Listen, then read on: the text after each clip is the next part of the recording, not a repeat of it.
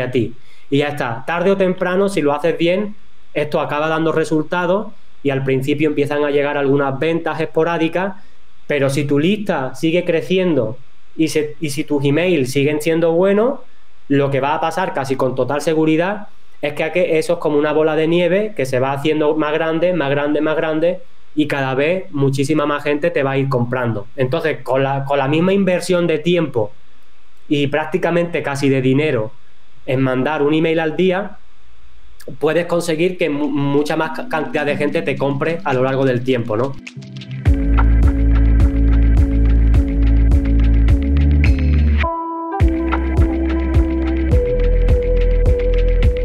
Hola y bienvenido a un episodio más de Un Millón al Mes. Ya sabes, el podcast en donde desayunamos, comemos y cenamos comercio electrónico. Y hoy, hoy vamos a seguir hablando de un tema que ayer por ahí les di una, una probadita. Eh, vamos a seguir hablando de un tema que, eh, que pareciera, o, mucha gente cree que ya está muerto, pero está más vivo que nunca, y eso es el, email marketing. Y junto con el email marketing, la importancia de escribir buenos correos o de escribir eh, bueno lo que sea, ¿no? Todo, todo el copywriting de ventas. Y para esto les traigo un súper, súper invitado, Iván Orange, desde España. ¿Cómo estás, compadre? Muchísimas gracias por, por estar aquí, por regalarnos un poquito de tu tiempo. Hola Pancho, ¿qué tal? Pues nada, oye, gracias también a, ti por la, por la invitación y, oye, pues un placer estar por aquí compartiendo un ratito de, cosas interesantes sobre, sobre ventas y sobre negocios online, que, es de, de las cosas que más me gusta, así que oye, pues un placer estar por aquí contigo. No, no, no, al contrario, gracias. Y, la verdad es de que eh, ya sabes, digo, no, no sé si eh, qué tanto hayas escuchado aquí el el podcast, pero ya te sabes un poquito la dinámica. Eh, me gustaría que nos dieras eh, un poquito más de quién eres. Para empezar, ¿de qué parte de España eres?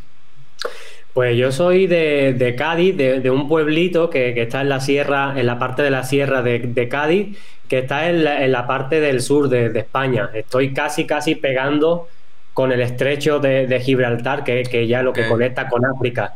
Entonces estoy muy pegadito ahí. Estoy, eh, lo que pasa es que no vivo en la parte de playa y tal, vivo en la parte más de, campo, de montaña.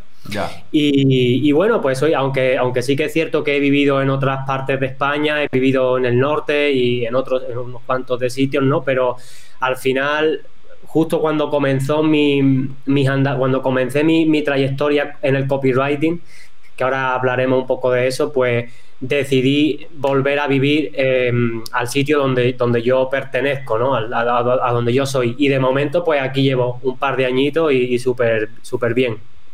Ok, entonces como ya eh, puedes trabajar remotamente, eh, no, no eh, decidiste regresarte acá a tu, a tu pueblo natal. Em, te pregunto porque yo conozco algunos lugares ahí de, de España, digo, pues, obviamente Madrid, ¿no? Pero también conozco otros lugares que no son tan, tan obvios y, que no mucha gente conoce porque estuve un verano allá en la universidad, eh, se llama la Universidad Carlos III.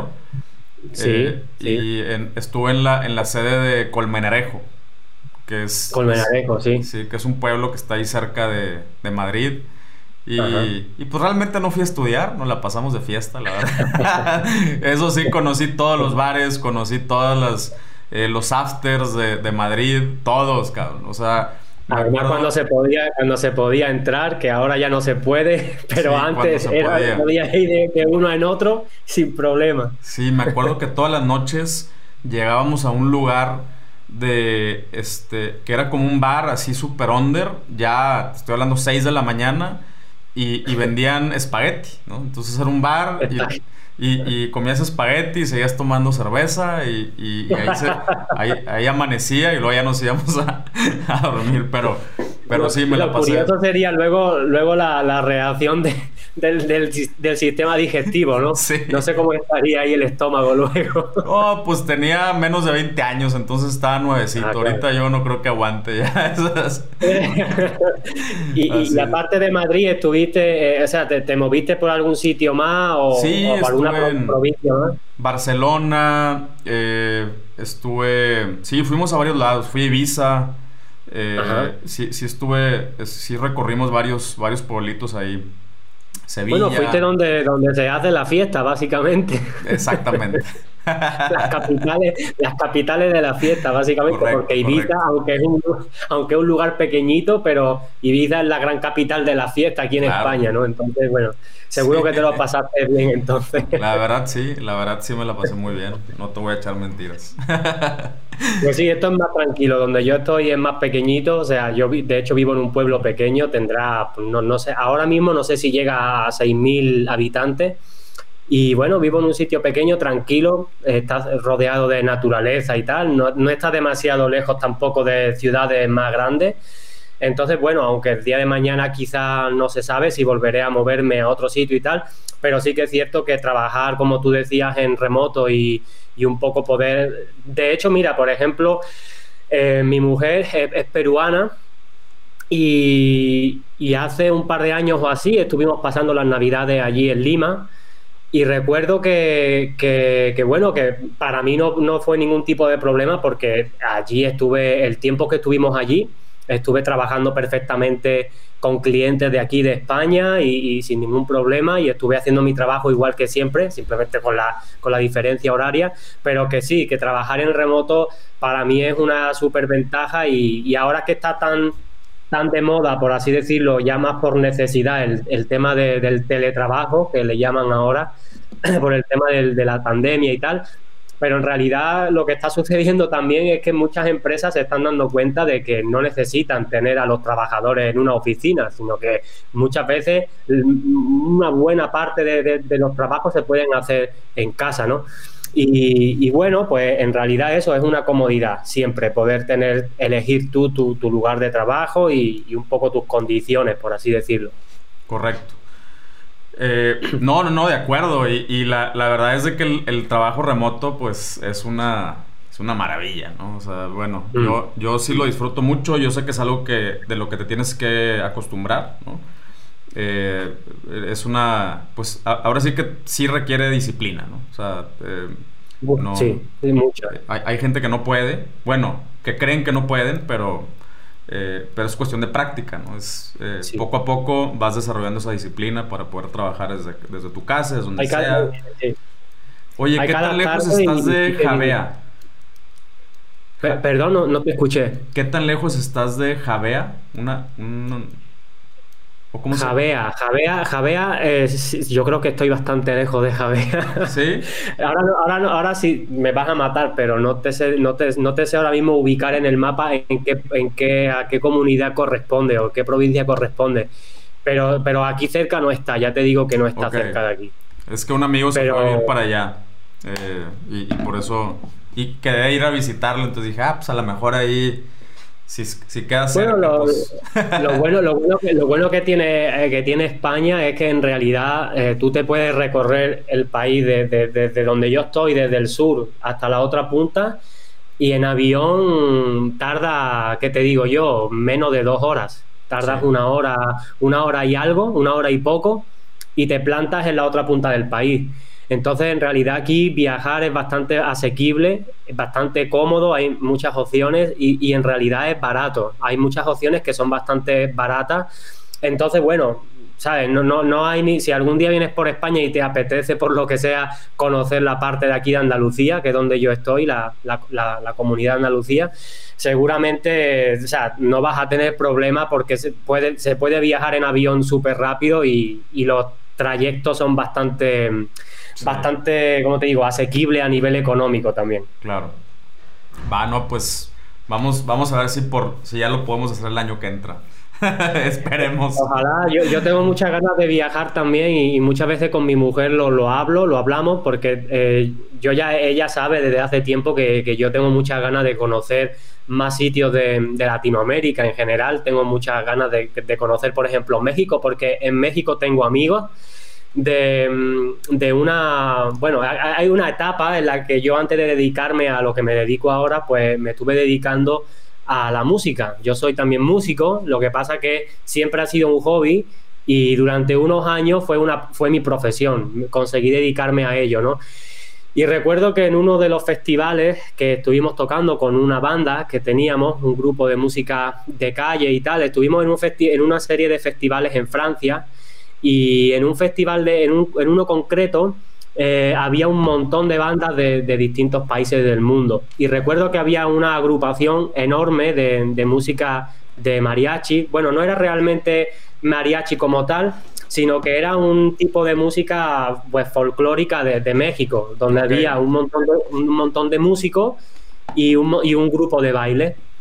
Entonces, bueno, pues ah, fue una, agrupación enorme de México allí, que también por lo visto habían estado ya actuando en París y, en varios sitios, y de allí estuvimos conviviendo varios días y me llevé, me llevé un, muy buenos amigos que de hecho con algunos mantengo el contacto a día de hoy, que eso fue hace unos años, y, yo ya se los decía a ellos también, que oye, a mí México, por ejemplo, es un sitio que me, gustaría conocer desde hace mucho tiempo. Luego, en Latinoamérica hay muchísimos sitios que me gustaría, me encantaría eh, conocer y luego viajar en general, pues por supuesto. Así que, oye, si en algún momento las circunstancias se dan también y consigo, consigo cruzar para México, pues, pues te pegaré también el, aviso y, a ver si, si coincidimos también.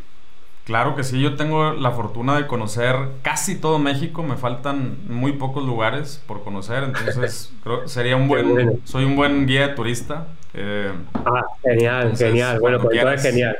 Cuando quieras por acá, acá tienes tu casa y estoy seguro que también eh, la, la, raza que nos está escuchando acá eh, o que nos están viendo, pues se van a querer pegar a, ese, a ese tour, ¿no? Seguro, seguro. Y además, y además la gente que yo he conocido, tanto de México como de otros países, em, que por suerte tengo algunos proyectos a nivel musical, eh, proyectos de internet, que, bueno, he contactado con muchísima gente de, distintos puntos de Latinoamérica. Y, son personas siempre que, como yo digo, son, como, como te diría, son personas como súper cercanas, mm, tienen mucha, mucha, por lo menos lo que yo he conocido y son como muy, muy dados a ayudarte, a, no sé, a, ser como generosos contigo, a ofrecerte. No sé, eso lo, también lo, vi cuando estuve en, Perú con algunas personas y, y joder, pues ya te digo, en, realidad los latinos y los de aquí de España somos, somos muy parecidos en muchas cosas. Y, oye, y, en lo que más nos parecemos, en una de las cosas que más nos parecemos es que nos encanta siempre el tema de juntarnos y hacer cosas y a fiesta y para allá, para acá, divertirlo, pasarlo bien. O sea que, que, si, que si se da la situación sin problema, oye. Va, perfecto. muy bien, muy bien. Pues ahora sí vamos a, vamos a entrar al tema. Eh, cuéntanos un poquito de cómo, cómo llegaste a al mundo del, email marketing y, del copywriting? Pues mira, eh, más o menos el, contexto es lo que te acabo de explicar. Yo estuve, eh, bueno, yo he pasado por varias fases. Digamos que yo estuve cuando salí de, los estudios de secundaria aquí, del instituto, pues bueno, intenté estudiar una carrera eh, que al final pues no me gustó y, y, bueno, yo no me veía trabajando al final, haciendo eso, entonces me, salí de la universidad y mis primeros trabajos, por así decirlo, fueron de comercial, eh, vendiendo, aquí como se suele decir, a puerta fría. Y estuve varios años eh, de comercial, estuve pues desde el año 2019, eh, sí, no, 2019 digo, 2009, 2010. Estuve trabajando hasta el año 2015 aproximadamente en diferentes empresas de comercial. Luego, ahí tuvo una, una época en la que me cansé de, ese trabajo comercial y, y, bueno, me cansé de, estar en la empresa donde estaba. Tuve una etapa personal un poco complicada allí. Entonces al final me salí y, decidí, eh, digamos, tomarme un tiempo sabático y, intentar a ver si lo de la música me podía salir bien o no. Y al final me, bueno, me arriesgué y, con la música estuve también unos años eh, trabajando y dedicándome a ello, pero al final es lo que, es lo que pasa, que, son trabajos que a lo mejor a nivel de, lo que te apasiona eh, está muy bien, pero luego no, no es un trabajo, por lo menos aquí en España, no me daba pues para poder vivir económicamente pues cómodo.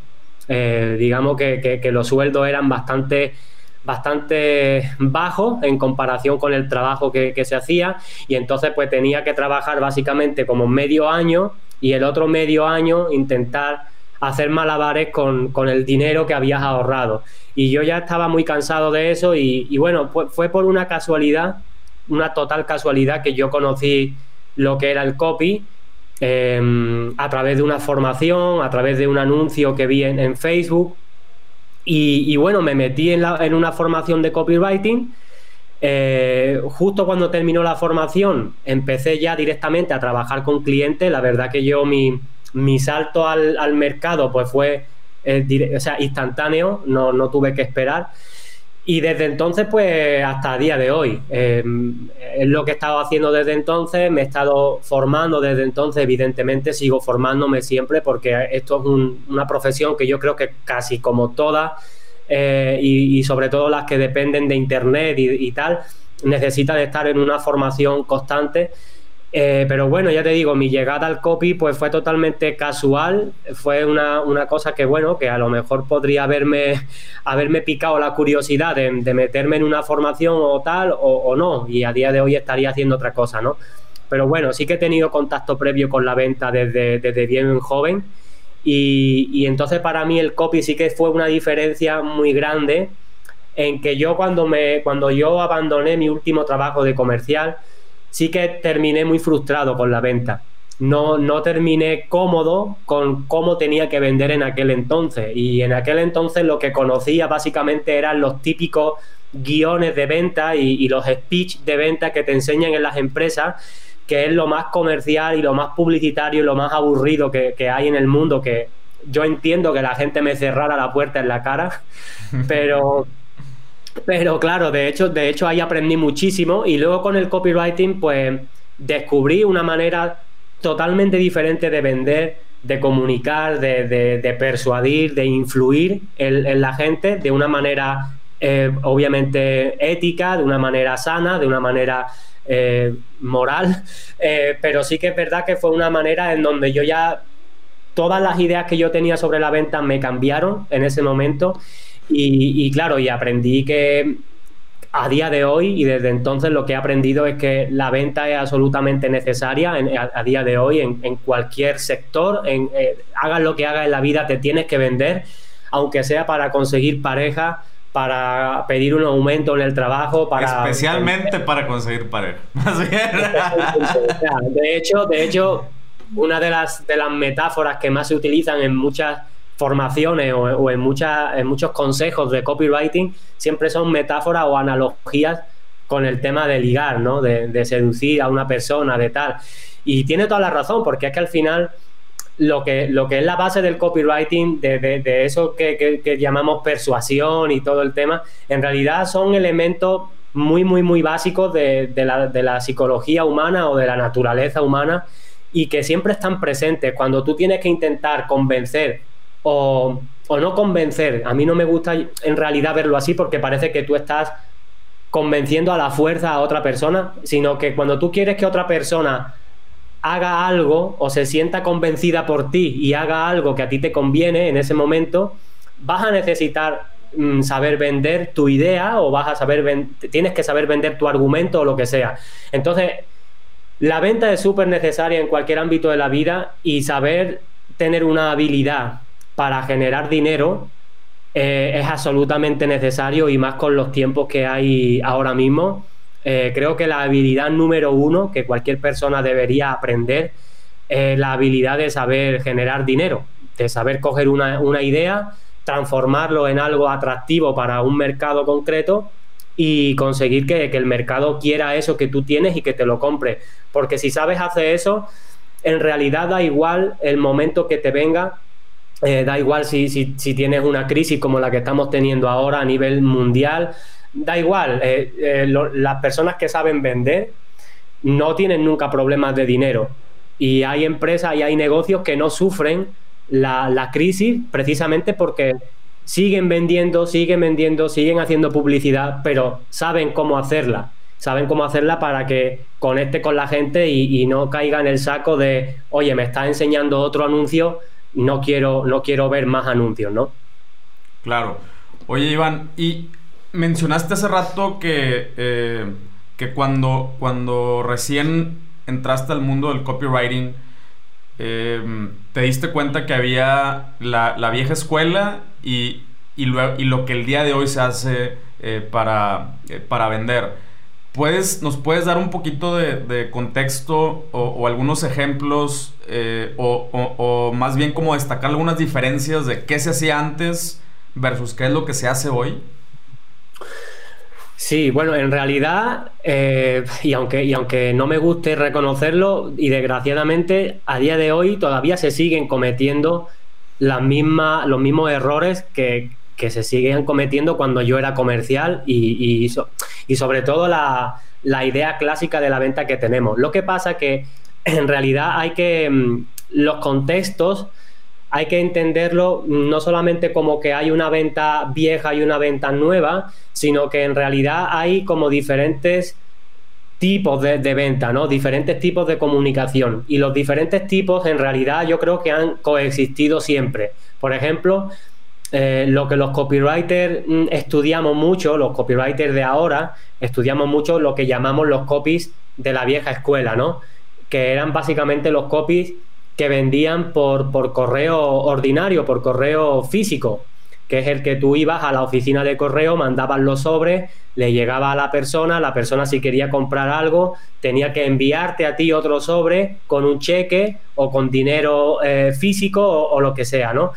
Y en realidad, eh, e, en, esa época que, estamos hablando del siglo XIX, siglo XX, comienzos del siglo XX, ya había muchas personas que, vendían totalmente diferente a, lo que, a lo que yo te he explicado antes, ¿no? A esa venta rancia, a esa venta aburrida. Los copies de la vieja escuela ya sabían que tenían que comunicar de una manera completamente diferente y, ellos de hecho lo enseñaron así y por eso hoy lo, estudiamos así.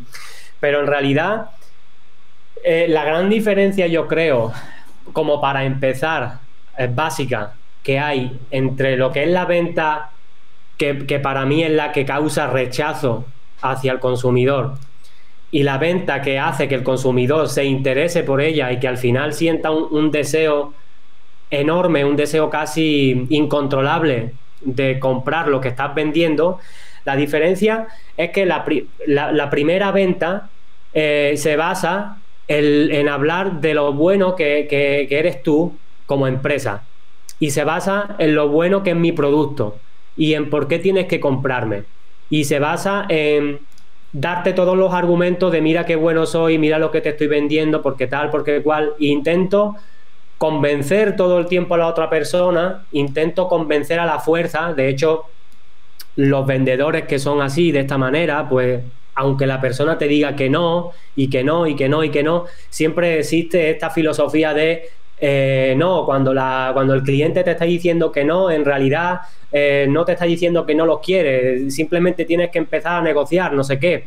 Y hay una parte de cierto en eso, pero cuando el cliente se siente amenazado, entre comillas, por el vendedor y obviamente ha perdido todo el interés en lo que le estás contando y, la, y te dice que no quiere, es inútil seguir intentando convencer a la persona, porque si si logras venderle algo, va a ser a base de, algún tipo de manipulación en realidad. Y normalmente no vas a conseguir un cliente 100% que te haya comprado de forma voluntaria y que esté 100% satisfecho. Entonces, digamos que esta venta más antigua, por así decirlo, eh, lo, primero que se caracteriza es que el foco lo pone en el producto y lo pone en la empresa que te vende, no lo pone en el cliente. Eh, y, la, y, la y bueno, y lo que hacemos los copies, en realidad, el trabajo del copywriting, es que nosotros no podemos hacer copy, no podemos escribir nada que tenga sentido y que pueda vender si si no lo centramos absolutamente en la persona a la que le estamos escribiendo. O sea, el foco de lo que vende un copywriter siempre va a girar en torno al mundo eh, del, cliente, del consumidor, va a girar en torno a lo que le preocupa, a lo que desea, a, los obstáculos que tiene, a los problemas que tiene en su día a día. Em, entonces, por eso hay que, hay que conocer tantísimo al mercado.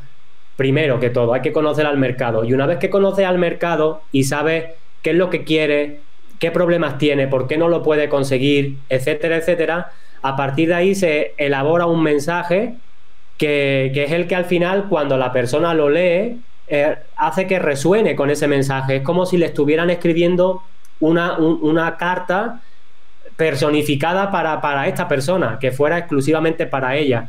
Entonces, como, como diferencia básica, ya te digo, la venta mal hecha es la que, digamos, se interesa o pone todo el foco en la empresa y en mira qué bueno soy y te intenta convencer todo el tiempo de lo que tienes que hacer eh, y la venta bien hecha o como la, como la intentamos entender los, los copies, básicamente es poner todo el foco en la persona a, que le a la que le estás vendiendo y más que tratar de convencerla o decirle cómprame, cómprame, cómprame, porque eso sería mostrar necesidad. Lo, lo, que hacemos es básicamente lo que yo digo como presentarle una serie de estímulos. Eh, cuando tú escribes una carta de venta o un anuncio o un email de venta o lo que sea, en realidad lo que estás haciendo es por medio del entretenimiento o por medio de, algunas cosas que podemos hablar ahora, como son las historias, etcétera, lo que estamos haciendo es presentarle una serie de pequeños estímulos para que la persona poco a poco se vaya convenciendo eh, eh, por sí sola de que, de que realmente necesita lo que, le, lo que le estás ofreciendo o realmente quiere elegirte a ti y no a otra persona, ¿no? Y luego, obviamente, puede haber muchas más diferencias en el sentido de cómo se ejecuta una, de cómo se ejecuta otra, pero yo diría que principalmente es lo, que te he dicho. Una se centra en el producto y en la empresa, otra se centra en el consumidor. Y, y, una te trata de convencer y la otra hace que el consumidor quiera comprarte son, son cosas súper diferentes. Completamente de acuerdo. De hecho, eh, ayer precisamente contraté un servicio de una agencia en Londres. Eh, de que ellos son, son especialistas en, en setups de, de, cursos y de, de, infoproductos, pero de infoproductos que son complejos, ¿no? Eh, por ejemplo, venta de cursos con membresías, con consultorías y, con un chorro de, cosas, ellos te ayudan a hacer eh, todo en una misma, una misma plataforma. Y, a mí precisamente lo que me convenció fue el, copy de su página de venta. O sea, es, eh, ¿tienes este problema? Yo sí. ¿Y estás atorado justamente en este lugar? Sí. Eh, seguramente ya intentaste hacer esto y esto y esto. Sí. Y no lograste y llegaste hasta... Sí. O sea, ¿cómo cómo me conocen, ¿no? Yo sé que yo sé que no me conocen a mí, sino que conocen muy bien su mercado, ¿no? Y conocen muy bien lo que acabas de decir, eh, los dolores de, sus clientes potenciales, dónde se han atorado. Pero ojo, también eso, o sea, que conozcan tanto de eso, o sea, que me lo puedan poner en esas palabras, también me dice a mí, usuario, que es, ellos deben de tener ya mucho tiempo haciéndolo, porque hay cosas que sí puedes estudiar al, usuario, pero hay cosas que no puedes saber a menos que tú lo hayas hecho, o, a menos que ya lo hayas intentado, ¿no? Entonces también creo que el hecho de, escribir estas cosas eh, y, eh, eh, le, dan, o sea, le, dan al usuario una, una, confianza adicional y eh, yo estoy seguro que no, que no es solamente escribir por escribir o, que son buenos escritores. O sea, claramente hay, hay un background, ¿no?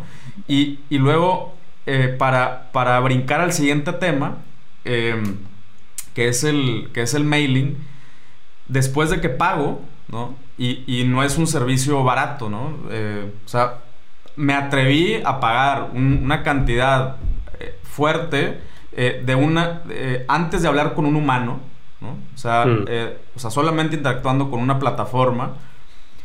E inmediatamente después de que pago, me llega un correo donde me dan la bienvenida y ese correo me tranquiliza y me asegura que tomé la decisión adecuada. Y estoy completamente de acuerdo con lo que tú estás diciendo, ¿no? O sea, porque hay veces que es el efecto es completamente contrario. Que ya cuando pagaste, dices, y creo que caí. caí, eh, cometí un error, chingado, ya, ya valió. Y acá, en, acá lo que me sucedió eh, fue esto, ¿no? Y, que no nada más me sucedió con ellos, sino que me sucede con, con eh, marcas que, que, yo considero que hacen muy bien este trabajo. Entonces ya en el correo de seguimiento es, ok, tomé la decisión correcta, estoy completamente convencido de que esto va a funcionar y, fue un correo, güey. O sea, es un correo que posiblemente se lo mandaron a otras 200 personas que también les pagaron. Y yo me sentí especial y me sentí tranquilo y, sentí que estoy en buenas manos por la manera en que está eh, escrito y detallada la, la información. Te prometo que en menos de un minuto regresamos al episodio. Estoy muy emocionado que en Utrox ya tenemos productos nuevos. Como tú sabes, tengo varios proyectos, pero también soy papá.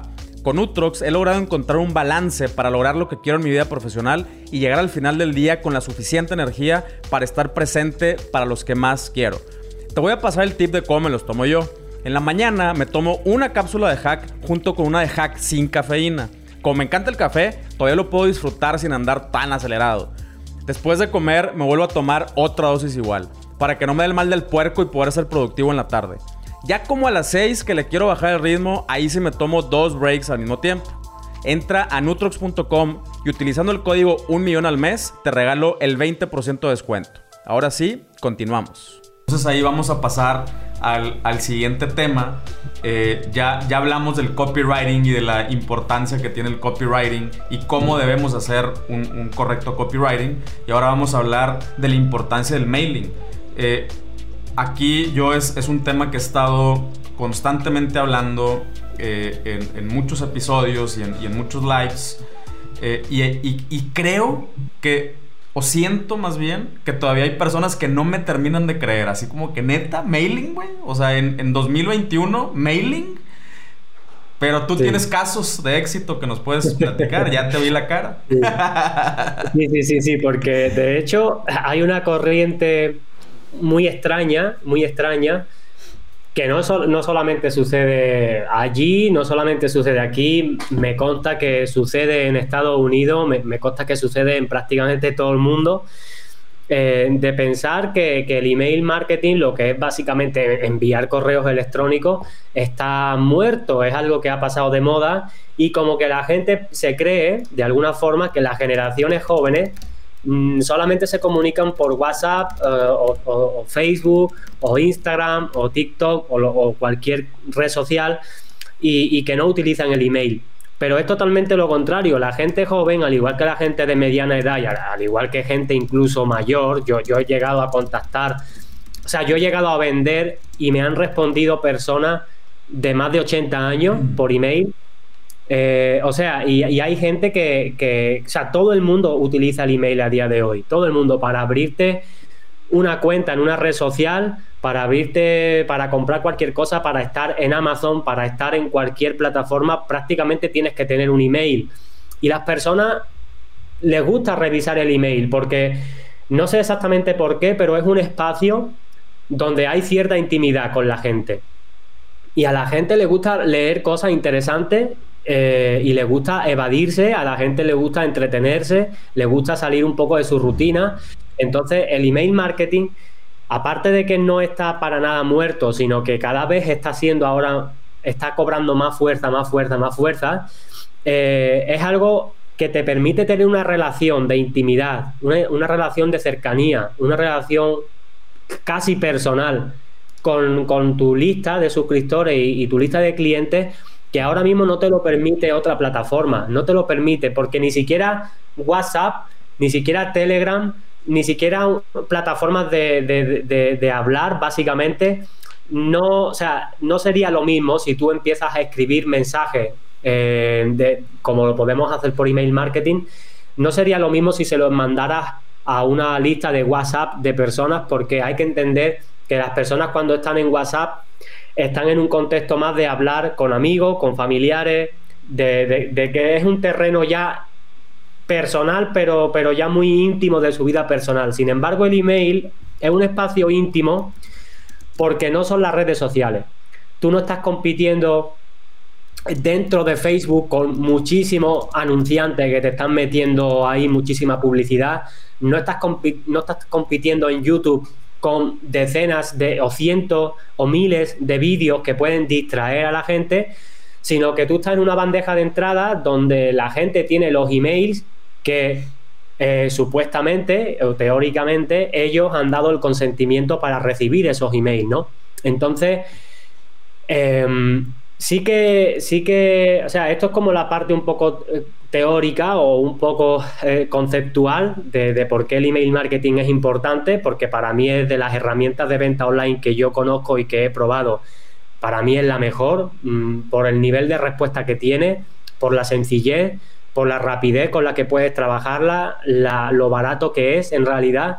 Y, la, y la rentabilidad que te trae, sobre todo, porque a corto plazo puede ser que sí, pero sobre todo a largo plazo te permite tener básicamente un modelo de negocio construido 100% a base de mandar email. Y aquí hay, antes de meterme más en temas de, explicar un poco resultados que haya podido conseguir con proyectos y tal, sí que quería recalcar algo porque mucha gente parece que esto no lo tiene en cuenta y es que mucha gente se está, eh, está como dedicándose mañana, tarde, noche a construir negocios eh, en torno a las redes sociales. Y, invierte muchísimas horas, muchísimo esfuerzo, muchísimo dinero a veces en comprar materiales y tal para generar contenido para las redes sociales. Y parece que el negocio está en que te hagas famoso en una red social y que las marcas te quieran patrocinar. pareciera que solamente te puedes hacer rico o que solamente puede ganar dinero así o, que la gente te pueda comprar desde WhatsApp, en fin. Pero en realidad lo que está sucediendo es que las plataformas con, la, con los temas de privacidad, con los temas de mil cosas que están sacando, cada vez se están poniendo mucho más restrictivas en cuanto a lo que se puede compartir, los tipos de contenido, el tipo de publicidad. Y están desapareciendo ahora un montón de cuentas o están cerrando muchas cuentas eh, sin previo aviso y hay mucha gente, yo ya conozco varios casos, que se está quedando sin, sin negocio porque le cierran la, cuenta de la red social y de repente su negocio desaparece. Entonces a mí me parece eso una, una locura, tener un negocio solamente por redes sociales porque tú no tienes el control de las redes sociales. Pueden que sean tus seguidores, puedes tener un millón de seguidores si quieres, pero si a la persona que controla eso le da la gana de darle a un botón y cerrarte la cuenta, te quedaste sin seguidores, te quedaste sin nada. Entonces, lo que hay que entender en el contexto, sobre todo en el que estamos ahora, es que no solamente porque el email marketing sea bueno para vender, sea bueno para relacionarse con los, con los consumidores, eh, sino que es necesario para tener tu negocio a salvo. Em, si tú tienes una determinada influencia o un determinado tráfico en redes sociales, porque haces publicidad, porque haces SEO, porque haces YouTube, porque haces lo que sea, tienes que tener una estrategia inteligente de coger todas esas personas que te están viniendo y redirigirlas a, un sitio de tu propiedad, de tu control, que tú puedas, que tú puedas manejar. Y ese sitio, ahora mismo el, el más fiable que hay, es el email marketing. Si tú consigues que las personas se suscriban a tu lista de email, eh, no solamente tú ya tienes ese, el poder de esa lista, que puedes, puedes escribirle cuando quieras, puedes escribirle lo que te dé la gana, sino que esa lista tú puedes guardarla eh, en un pendrive, en un, en un, USB. Entonces, si tú tienes, haces copias de seguridad de, de, tu lista de suscriptores y tu lista de clientes, quiere decir que si tú tienes un negocio, vamos a suponer que tienes, me lo voy a inventar, 15.000, 20.000, 30.000 suscriptores y es una cantidad pequeña para lo que, lo para las cantidades que se mueven en las redes sociales. Eh, pero con que tú tengas una lista de email de, de 15, 20, 30 mil personas, que ya con eso pueden montar un negocio tremendamente rentable, tú esas personas las puedes tener en un USB, como digo, y llevártela a cualquier parte del mundo. Y si, y si esa herramienta de email marketing falla, y, o si quieres cerrar o si te cierran esa cuenta en esa herramienta de email marketing o cualquier cosa, siempre puedes ah, utilizar otra, puedes utilizar otra herramienta de mandar email y siempre vas a tener esa lista de, personas a la, cual siempre vas a poder escribirle y lo, interesante es que con el email marketing se consigue que las personas al final quieran saber de ti, quieran estar en contacto contigo y, quieran, o, por lo menos no les importe que les venda. Entonces, esto sería como la parte contextual, teórica y tal. Yo te puedo poner, por ejemplo, eh, el, caso que, creo que una vez que, bueno, que ya que hablamos al principio, cuando hablamos en privado, creo que sí que te lo comenté, el, caso de, un e-commerce aquí en España que, se llama Me Quedo Uno y que, abrió en, el año, es un caso que a mí me gusta mucho poner de ejemplo porque en ese momento, en esa época, todavía no había estallado el email marketing, el copywriting, el storytelling, como está ahora, ¿no? Eh, fue en el año 2009 que aquí en España había, estábamos en, plena crisis económica, eh, estábamos pasándola bastante, bastante mal, y fue un e-commerce que, nació y que desde 2009 hasta 2014, que fue cuando llegó Amazon, eh, estuvo funcionando exclusivamente con email diario, es decir, mandando un email al día en cada email contaba pues una especie de historia, a veces era una historia ficticia, pero con, algún toque de humor. Algunas veces eran historias reales, otras eran historias cotidianas que a cualquier persona le puede suceder en su día a día. Y en cada email se vendía un producto eh, que hacían una oferta flash, el e-commerce hacía una oferta flash de un producto en, en, oferta cada 24 horas. Y eso lo vendían por email. Entonces, eh, eh, claro, esa empresa evidentemente luego hizo su inversión en publicidad y en tener visibilidad y en atraer gente, ¿no? Pero toda la gente pasaba por el email marketing para, para comprar. Y al final lo que consiguió esta empresa es que, bueno, los datos realmente están en Internet, se pueden, se pueden buscar. Eh, pero creo que de, esa de esa trayectoria entre 2009 y 2014 creo que se facturó o facturaron como como 20 o 30 millones de euros, algo así, eh, fue una burrada, y fue solamente a base de email. Eso es un ejemplo como muy a lo grande, en realidad. Hay e-commerce que, sí que aquí en España por lo menos sí que utilizan eh, o están empezando ya a utilizar el email marketing y sobre todo el email diario. Y por ejemplo yo tengo una, una anécdota, yo cuando empecé a hacer email marketing, recuerdo que empecé, la primera vez que lo implementé, fue con un, con un youtuber eh, de aquí de España que tenía un negocio eh, de tema de audiovisual, tema de cursos de fotografía, de edición de vídeo, de mm, edición de fotografía, etcétera. Y tenía un, negocio montado a raíz de su canal de YouTube. Bueno, pues cuando yo llegué allí, que obviamente la persona no, no tenía nada hecho a nivel de copy ni a nivel de email marketing, nos pusimos a trabajar y oye, y conseguimos eh, aumentar, no recuerdo ahora el porcentaje exacto, pero sí que fueron varios miles de euros al mes de facturación solamente por el refuerzo de mandar, creo que mandábamos un email a la, en, ese, en esa época todavía mandábamos un email a la semana y cuando hacíamos algún lanzamiento mandábamos dos o tres emails a la semana en, esa, en ese contexto. Luego ahí, bueno, tuvimos resultados, pero ahí no, no, no fue cuando yo empecé a trabajar el email marketing que a mí me gusta realmente, que es el email diario. Más eso lo fui practicando, o sea, lo fui trabajando con varias, con varias empresas. Una de las últimas también fue una, chica que es bastante conocida en su sector en, Instagram y en YouTube y se dedica al tema de la alimentación vegana y, bueno, orgánica y todo esto. Y también los lanzamientos y los, las ventas que se hacían se reforzaron muchísimo más cuando empezamos a implementar email de venta. Pero el caso probablemente más, significativo, porque lo he vivido mucho más intensamente y durante más tiempo, eh, ha sido una empresa para la cual llevo escribiendo un año eh, y llevo escribiendo un año un email cada día y a veces varios. Y esa empresa, cuando yo llegué a esa empresa, digamos, eh, se encontraba en una situación donde necesitaban, pues, pues eso, un, canal de venta que fuese orgánico, que no dependiera de la publicidad y que fuese eh, recurrente. Y claro, ellos solamente, eh, de, su facturación únicamente dependía de hacer lanzamientos, de, hacer webinar y de una inversión en publicidad muy grande con lo cual luego la rentabilidad que tenían era bastante más pequeña.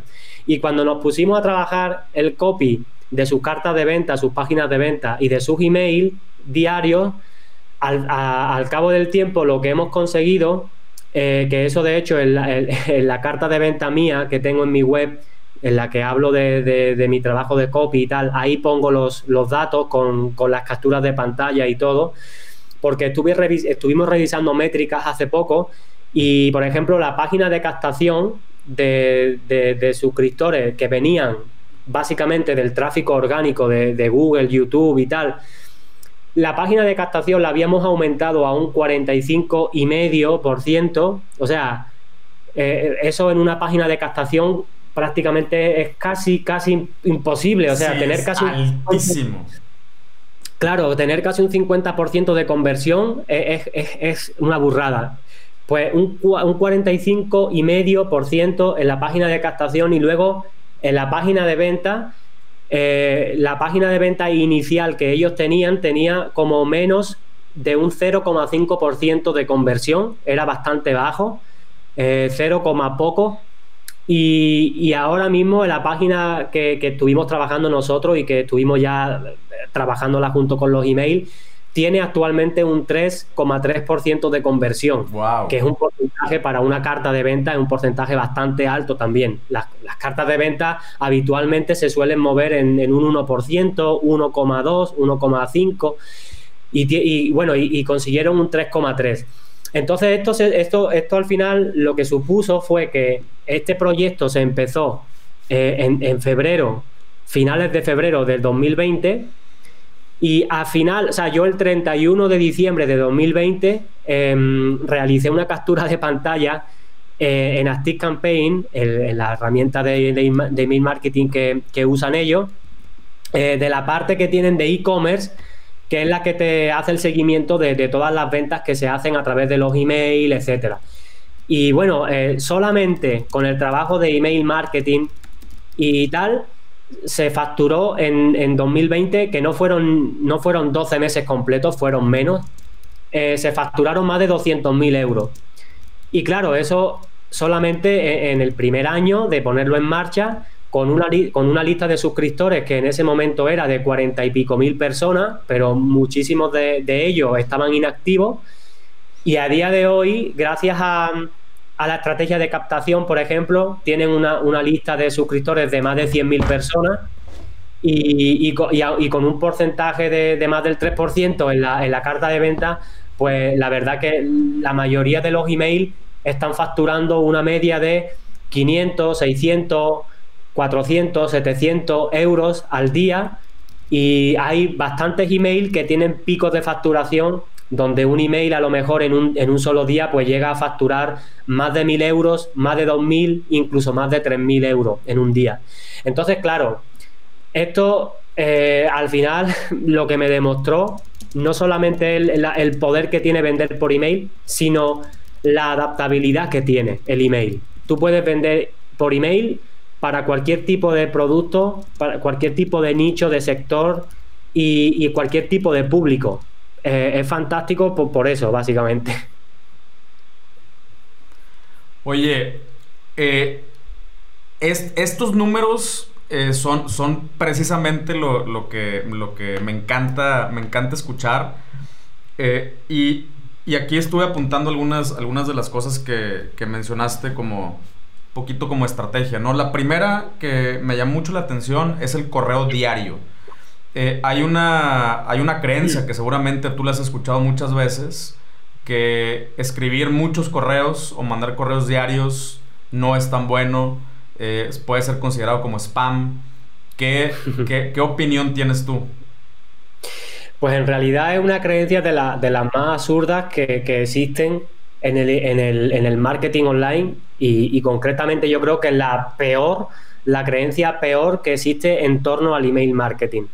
Em, evidentemente, si, tú escribes unos emails que son folletos publicitarios, que son los típicos emails que te puede mandar pues tu compañía de teléfono, tu compañía de internet eh, o una compañía de seguros, cualquier un, banco mismamente, los típicos emails que, son que están llenos de fotografía publicitaria, de eslóganes, de botones, de colorines, de oferta, no sé qué, que los mismos asuntos, de las mismas líneas de asuntos del email, eh, ya te, ya obviamente te está diciendo que es una publicidad y, obviamente eso te, te, lleva directamente a borrar el correo. Si tú escribes ese tipo de email, evidentemente que la gente no quiere leer eso, pero ni todos los días, ni siquiera una vez a la semana, no quiere. Eh, eh, la gente a día de hoy huye de la publicidad. Entonces, hay que entender que todas las personas, básicamente yo eh, creo que la gran mayoría de gente del mundo, invertimos una buena parte de, nuestro tiempo en, entretenernos. Eh, ahora mismo la cultura de, de Netflix, de HBO, de Amazon Prime, de todo lo que es a nivel de series, películas, incluso libros, libros electrónicos, música, Spotify y tal, no sé qué. Es una cultura del entretenimiento que ahora mismo a la gente pues no, nos encanta eh, evadirnos y ya te digo, pasar algo de tiempo viendo cosas que, no, que nos gustan. Entonces, la, la, filosofía detrás del email diario es que tú no, tú no le mandas email a la persona para venderle tú les mandas email, eh, primero que todo, porque mm, tu objetivo número uno es que crear una relación con esa persona a largo plazo.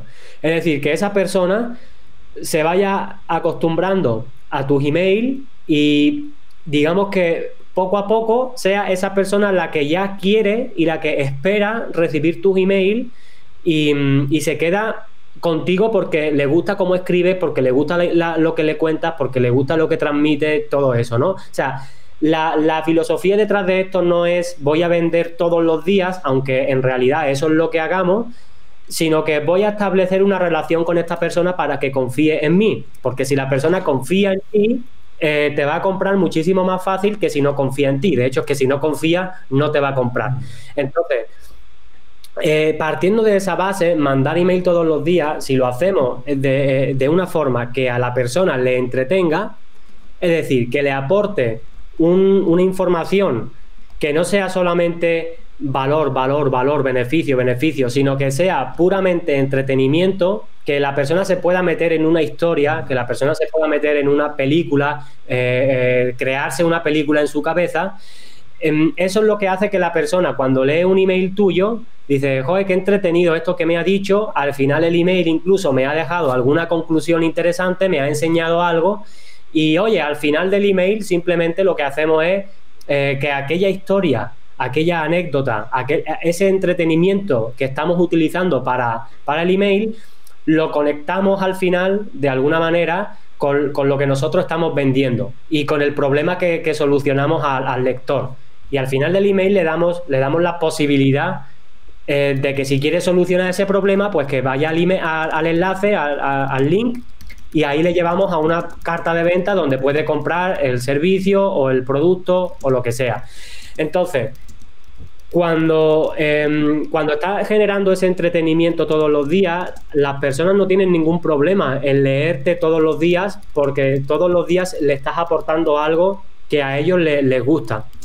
y, lo que lo que he podido comprobar, tanto yo como copywriters americanos, digamos, que son los que han, han traído esta estrategia aquí, como otros compañeros copywriters de aquí de España, lo que nos ha demostrado la experiencia es que mientras más email mandas, más ventas consigues.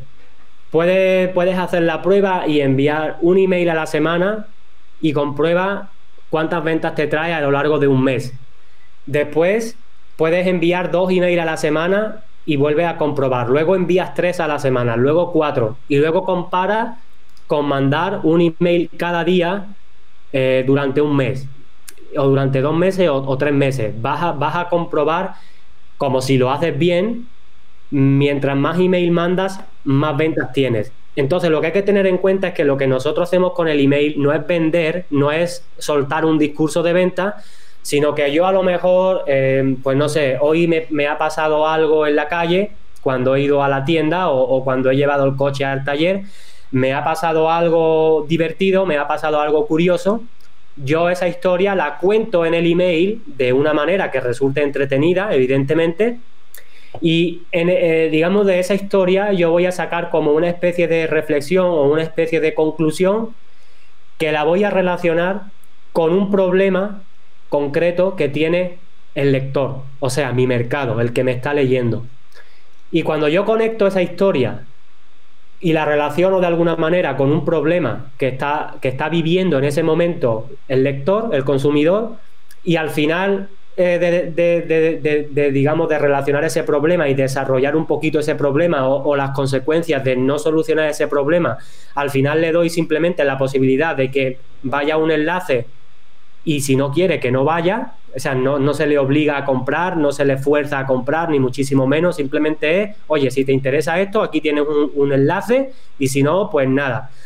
Lo que suele pasar es que la gente obviamente no te va a comprar, o sea, dependiendo también del tamaño de la, de la, lista que tengas y de lo que vendas, ¿no? Hay veces que, que, es muy fácil vender todos los días, sobre todo si tienes una lista grande, pero ahí eh, eh, cuando comienzas con una lista pequeña, pues obviamente, sobre todo cuando vendes servicios o cosas de, que, son más caras, normalmente, bueno, hay veces que no vas a vender todos los días, ¿no? Pero sí que lo que vamos a conseguir con ese contacto diario que tenemos con la persona es que cuando esa persona necesite algo que tú le puedas solucionar, eh, se va a acordar precisamente de ti porque has estado todos los días enviándole cosas entretenidas, eh, haciendo que esa persona pues pase un rato agradable leyendo tu email y va a ser, se va a acordar de que tú tienes un producto o un servicio que le soluciona eso. Entonces, al fin y al cabo, no solamente crear una relación con la persona, sino conseguir que esa persona se acuerde de ti porque tú estás en su cabeza todos los días, todos los días con un, con un pequeño email que simplemente es entretenido, cuenta una historia sencilla, una historia simple y que luego al final siempre acabas hablando de algún problema que, le interesa solucionar a, esta persona y le das la posibilidad de que te compre a ti. Y ya está, tarde o temprano, si lo haces bien, esto acaba dando resultados y al principio empiezan a llegar algunas ventas esporádicas, pero si tu lista sigue creciendo y, y si tus emails siguen siendo buenos, lo que va a pasar casi con total seguridad es que eso es como una bola de nieve que se va haciendo más grande, más grande, más grande y cada vez muchísima más gente te va a ir comprando. Entonces, con la, con la misma inversión de tiempo y prácticamente casi de dinero en mandar un email al día, puedes conseguir que mucha más cantidad de gente te compre a lo largo del tiempo, ¿no? Entonces, definitivamente, mandar email todos los días eh, no solamente es mejor, sino que es que hay veces que incluso se pueden mandar varios emails en un día y no pasa absolutamente nada si, tus emails son entretenidos. Yo he llegado a mandar en un, en una, en una en un contexto de lanzamiento, de hacer un lanzamiento, he llegado a mandar siete emails en un día y no ha pasado absolutamente nada. Nadie, lo nadie me ha denunciado por spam, nadie se ha quejado, nadie, nadie me ha insultado, nada. De hecho, te diré más, para evitar el spam, no tienes que escribir menos email. Para evitar el spam, lo que tienes que hacer es escribir mucho mejores email para que la gente interactúe con los emails. Cuando tú haces email diario de esta forma, algo que tú consigues eh, también tarde o temprano es que la gente interactúa contigo, te responde, te responde al email. Y cuando, cuando tú consigues que una persona te responda al email, eso es eh, la señal más potente que le puedes dar a la plataforma de email, ya sea Gmail, ya sea Hotmail, ya sea cualquiera. Es la señal más potente que le puedes dar de que tu correo es seguro, es un correo de confianza. Cuando una persona responde a tu correo, automáticamente tu email entra dentro de esa lista blanca, por así decirlo. Ya los, los emails posteriores eh, casi con total seguridad no van a caer en la carpeta de spam porque la persona ya ha interactuado contigo. Entonces, lo que hay que buscar siempre con los emails es hacerlos muy personales, hacerlos muy entretenidos, dar tus propias opiniones sobre noticias, sobre cosas que te pasan, sobre el mercado, sobre tal. Em, y conseguir que la gente quiera responderte, quiera estar, quiera estar en contacto contigo, porque eso es lo que va a hacer que, no, o sea, que tus emails no caigan en, spam. De hecho, yo no tengo quejas de spam y llevo mandado varios cientos o varios miles de, de email y no he tenido problemas con el spam hasta día de hoy. Claro, sí, porque además cuando las personas lo abren eh, y, como dices tú y, e interactúan, eh, el correo, bueno, no, sé si eh, solamente me pasa a mí, pero en, o en Gmail o si tiene que ver también con la bandeja de entrada, pero cuando abro varios correos, de, aunque sean correos que provienen de, una, de, un envío masivo, ¿no? de un, o sea, un newsletter o algo así, y abro varios correos, automáticamente me empiezan a llegar a mi bandeja principal, ¿no? Eh, en vez de que se vayan a la bandeja de promociones eh, o a la bandeja de, social. Eh, y, eso creo que también pues, tiene mucho que ver con que la, te, estén o sea, que te están calificando como, como, un buen, como un buen correo y por lo tanto no vas a incurrir en, temas de spam. Claro, o sea, tú date cuenta que si tú ya de por sí abres los emails, lees los emails y tal, ya le está dando algún tipo de señal de que ese correo pues es, seguro porque al fin y al cabo pues ya está, pues no, lo estás denunciando, no estás marcándolo como spam, etcétera.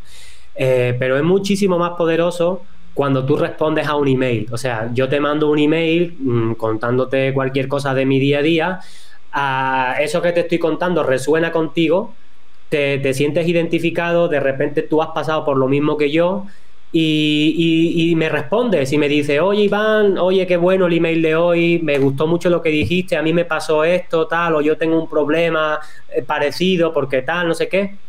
Y eso, esa, esa interacción es lo que hace que tu email mm, ya no caiga en el spam, porque la, plataforma de email marketing entiende que como te han respondido al email es un email de confianza. Entonces, eso es lo, mejor que puede generar para no caer en el spam, son respuestas. Pero no caer en el error de pensar de que enviar muchos emails eh, eh, te van a meter en el spam porque no tiene nada que ver. Porque si tú a la gente diariamente la entretienes y le cuentas cosas que a la gente le interesa leer, además, es algo tan simple como si tú tienes un problema, porque yo qué sé, porque tienes ansiedad y quieres resolver esa ansiedad, si a ti diariamente te están enviando email entretenidos, te están contando historias que, son interesantes y que además te están enseñando algo sobre, sobre esa ansiedad que tienes y te están dando en cada email un, un, pequeño tip, un pequeño, una pequeña reflexión de valor que a ti te puede ayudar con tu problema de ansiedad, pero es que además de eso te están ofreciendo la posibilidad de ofrecerte un producto, un tratamiento, algo para eliminar la ansiedad de tu vida, pues oye, eh, obviamente como están hablando siempre de lo que a ti te interesa, del problema que tú tienes, eh, obvio que vas a querer seguir leyendo esos emails. Y la gente que no quiera seguir leyendo los emails que manda, lo tiene tan sencillo como darse de baja. Se desuscribe de la lista, no quiero recibir más email. Y ya está, y se acabó el problema. Al fin y al cabo, cuando mandas email todos los días, eh, poco a poco, mm, digamos que la lista de suscriptores se te va limpiando automáticamente porque la gente que no quiere recibir email todos los días se va, se va por su, por su propia voluntad, ¿no? Y la gente que se queda habitualmente es la gente que sí que quiere seguir leyendo tus emails, que quiere eh, eh, tener contacto contigo todos los días. Y de hecho suceden cosas muy curiosas, porque cuando ya llevas un tiempo mandando email de esta forma, Imagínate algún día, por, alguna razón, no puedes mandar un email o no te da tiempo mandar un email, el email que toca ese día. Y a mí me ha sucedido, y, conozco muchos casos de gente que le ha sucedido, de que hay un día que por lo que sea no mandas un email y te responden, te escriben directamente los suscriptores preguntándote por qué no mandaste ese email. Y es muy curioso porque son los propios suscriptores los que quieren leer los, los correos.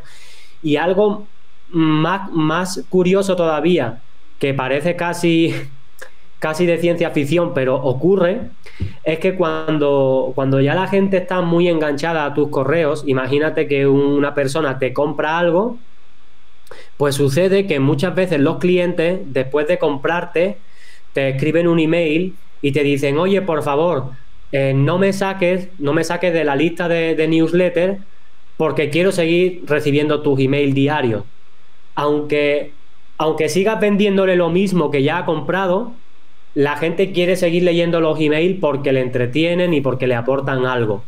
Y eso es algo que yo lo he visto varias veces, de gente que te compra y te dice, oye, por favor, sígueme mandando los emails, aunque ya te he comprado, pero no me saques de la lista, ¿no? Y eso oh, dice mucho de, o sea, del poder que tiene esto, de, mandar email y estar continuamente en contacto con, tu mercado. Justamente eh, hablábamos en, el, en, el, live stream pasado, ¿no? De, cómo eh, a través de eh, a través de diferentes marcas. O sea, yo, yo sí ruego porque me sigan mandando información, aunque sean ofertas, ¿no? A veces, a veces eh, es, no, no, no, sí, mándame ofertas también. Quiero saber, quiero saber qué es lo nuevo que traes, quiero saber si tienes algún descuento. Yo no me molesto, eh, amo tu marca, o sea, amo la marca, entonces a mí no me molesta en absoluto que me estés mandando. Y como dices tú, ¿no? Si mandas un correo diario, no quiere decir que diariamente voy a ver un correo, pero sí sé que en un día que tengo un poco de tiempo y que me voy a poner a leer eh, correos, eh, siempre está ahí, ¿no? Entonces, eh, la, única forma de que siempre está ahí es que mandes un correo diario. Si no, el, correo se va a ir empujando hacia abajo de la bandeja y, ya no vas a estar ahí. Súper, súper de acuerdo. Oye, Iván, ya para cerrar, esta es una pregunta así personal, consulta personal, aprovechando que te tengo aquí. Eh, ¿Qué opinas de los, de los correos o las listas de correos eh, que están atrás de un paywall? ¿De un? ¿Perdón? De un paywall. O sea, eh, que, para que para recibir información en correo te tienes que, tienes que pagar, ¿no? Tienes que estar en una membresía, en una, en una especie de suscripción. ¿Qué opinas de este tipo de, de correos que ya no son correos de venta, sino que ya son correos meramente eh, de, información, de noticias y cosas así. ¿Has, hecho algún, eh, algún tipo de, cosas así? Mm, de hecho, no, no lo he vendido para, un cliente, pero yo estoy suscrito a una membresía de ese tipo. O sea, sí, sí, que funciona perfectamente así. Es completamente compatible. O sea, al fin y al cabo, date cuenta que por email puedes vender prácticamente cualquier cosa. Y, eh, al fin y al cabo, lo que, lo que, de lo que se trata esto es que es una membresía donde eh, en, vez de entregar información en vídeo o, en un boletín en papel o lo que sea, en realidad se trata de mandar, es una membresía donde el contenido lo entregas por email. Eh, diría, es como sería como si tú estuvieras en una lista VIP o en una, lista premium de, de email donde te van a compartir evidentemente, información mucho más compleja, no, compleja, sino información mucho más privilegiada o, información de mucho más valor que el que se comparte en la lista general, ¿no? Y de hecho, eh, yo, yo, estoy suscrito a una membresía eh, de pago em, de temas de eh, inversiones, de temas de finanzas, todo este tema. Y, realmente es así, o sea, lo que te mandan los contenidos de la, de la membresía, o sea, la membresía tiene una plataforma donde allí suben herramientas o, suben diferentes vídeos de, algunos mini cursos que hay, pero en realidad los contenidos, las notificaciones, las actualizaciones de los contenidos y, la información más importante de la membresía la, la envían por email.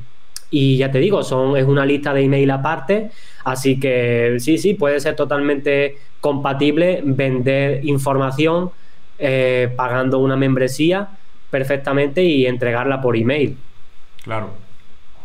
Sí, Muy bien. Perfecto. No, pues más ideas, más ideas que, están rondando por mi cabeza. es que al final esto es muy fácil de ponerlo en marcha. Una vez que tienes la plataforma o, tienes el contenido para entregarlo y tienes un poco la idea clara de lo que quieres hacer, al fin y al cabo se trata de saber venderlo y de, ponerlo en marcha. Con, los emails, eh, lo, lo bueno que es que puedes vender desde el primer día. Y es algo que yo aconsejo siempre, que es otro de los grandes mitos del email marketing, de que no, no tienes que vender en el primer día, tienes que esperarte a, que pasen dos semanas y la persona ya confíe en ti. Y no, eh, hay, que, hay que vender desde el primer día porque para eso tenemos un negocio, los negocios tienen que vender todos los días y no estamos aquí para tener una ONG, eh, no somos, no somos no hacemos esto por amor al arte y realmente eh, somos una empresa, somos un negocio, tenemos que, tenemos que pagar facturas, tenemos que comer, tenemos que vivir y lo que hace un negocio es vender todos los días. Entonces tienes que vender de una forma atractiva, de una forma interesante, pero vender. Y, obviamente vas a conseguir resultados mucho más rápido así que, de la otra forma. Pero bueno, que ya te digo que, si te interesa poner algún tipo de modelo de, de negocio o de producto, así como me estás comentando, eh, que sepas que sí que se puede hacer perfectamente y, súper sencillo de poner en marcha además. Claro. Sí, nada más como tener la, disciplina, ¿no? De, estar escribiendo diario. Pero, eh, yo, y, yo creo que ahí es donde muchos eh, nos atoramos, ¿no? Como que pensamos que no tenemos suficiente información o no vamos a tener suficiente contenido para estar escribiendo. Pero, por ejemplo, yo ahorita que acabo de empezar a escribir diario, para mí, es, nada más de, encontrar un momento, sentarme y, empiezo a escribir. O sea, automáticamente la información empieza a fluir y me, pongo a escribir. Eh, sí, yo creo que eso. Yo lo que hago. Yo lo primero que hago en mi día a día, o sea, yo lo que hago cuando empiezo a trabajar todas las mañanas, lo primero que hago es escribir los emails que tenga que escribir ese día. Para mí, para clientes, lo que sea. Y ya después hago lo demás porque los emails en realidad te toman cuando ya tienes cierta práctica, porque eso va gradualmente, pero cuando tienes cierta práctica puedes escribir un email perfectamente en 15 minutos, o en 20 o, en 30. Es algo que se hace rápido. Y que en realidad eso de ese bloqueo como de no sé de qué voy a hablar o lo que sea, en realidad eso se, termina en el momento en el que empiezas a escribir. Claro, claro. y en, el, y en el momento en que tienes un sistema, sobre todo, porque Mm, puedes escribir sin saber lo que estás escribiendo o, sin tener una estrategia detrás, pero si la estrategia es tan simple como la que te he dicho antes, simplemente utilizas eh, cosas que te pasan en tu día a día, cosas que te pasan con clientes, con alumnos, con familiares, con amigos, en viajes, en libros, en series que has leído, cualquier cosa de tu día a día, lo puedes contar en un email simplemente con el, con, el, con el mero hecho de entretener y luego eso lo relaciona de alguna manera con un problema que tiene tu público. Y ahí está lo divertido del email, de que aparentemente dos cosas que no tienen nada que ver, como la, excursión que hice al campo en bicicleta, eh, la conecto con un problema a lo mejor de inversión, o, de, o lo conecto con un tema de meditación, o con un tema de aprender inglés lo que sea, lo puedo conectar porque se puede conectar. Y cuando tú haces eso y al final dices, vale, pues si quieres mm, eh, solucionar este problema, tal, no sé qué, aquí tienes un enlace. Le das la posibilidad de comprar. Es la persona la que toma la decisión de comprar. Pero con un pequeño correo todos los días, ese deseo cada vez se va haciendo más y más y más grande hasta que la persona un día, por, por, un, por cualquier motivo, le hace un clic en su cabeza, se acuerda de ti y dice, vale, te compro. Y, al final hace que las personas, sobre todo, ya no, ya no buscan la venta, que es lo que hablabas tú antes, de que tú al final quieres recibir información de la marca porque te gusta la marca. Y lo que se consigue con esto precisamente es que la persona ya no le importa tanto que le vendas, sino que a la persona le gusta estar en contacto con tu marca. Le gusta tu marca. Y al final, lo más bonito, por así decirlo, que se consigue, aparte de vender, Em, es que la gente termina abriendo tus correos simplemente por ver que tu nombre está en, el, remitente, ¿no? En la persona que se lo envía. Eh, leen eh, Pancho o leen Iván Orange o leen cualquier nombre, ¿no? Y la gente al final abre los correos porque está tu nombre ahí, independientemente de lo que ponga en el email. Y eso es algo súper bonito porque es cuando tú consigues que, que, las personas al final formen parte de tu mundo, de alguna manera. Ya, perfecto. Mm. Eh, muy bien, Iván, pues no sé si quieras agregar algo aquí para la audiencia. Eh, para empezar, eh, ¿dónde te podemos encontrar? ¿Cómo podemos seguir aprendiendo más acerca de, toda, esta, toda esta información y esta experiencia que traes?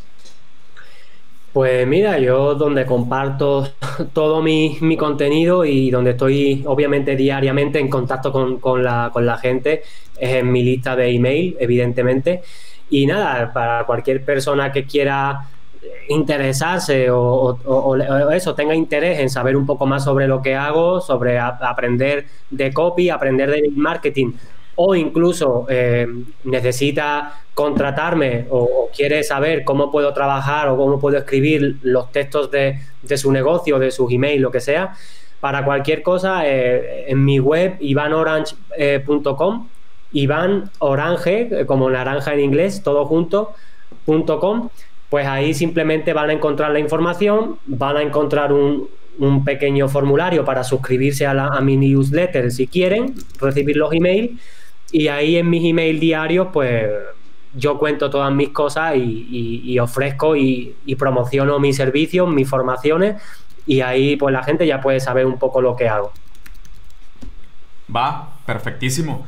Y eh, pues muchísimas gracias, güey. Neta, muchísimas gracias. Yo, yo sí me quedo, me quedo emocionado. Y, y, si se escucha el typing es porque estoy apuntando estas ideas. Porque, mira, es algo a lo que, a lo que le he tenido miedo, ¿no? De hecho, me ha costado, me ha costado más eh, que, que, grabarme, güey, ¿no? Eh, pero también recuerdo que tuve esa misma sensación cuando la primera vez que me grabé eh, sobre todo como cuando te grabas solo, ¿no? Que está medio, medio extraño. Eh, pero es algo que a mí me ha costado empezar, ¿no? Y, es, y es, algo que sí, eh, que sí he querido hacer, no me he atrevido a hacerlo. Y, ahorita me acabo de emocionar y, estoy apuntando así algunas ideas para que no se me vayan. Pues pero dale, dale, dale. De, de verdad que muchísimas gracias por tu tiempo, por la inspiración también, porque sí lo voy a hacer. próximamente les estaremos avisando ahí también. Eh, pero muchísimas gracias, de verdad que... Eh, y, bueno, también pues aquí que sepa la, audiencia que vamos a estar eh, colaborando también de algunas otras formas, ya, les, ya le avisaremos cómo, aquí con, con Iván. yo creo, yo digo, no, no creo, seguramente va a ser adentro de la comunidad de, de Builders, pero estamos viendo ahí algunas formas cómo, cómo, cómo poder hacerle. Y pues muchísimas gracias, de verdad que muy, muy agradecido por toda esta información.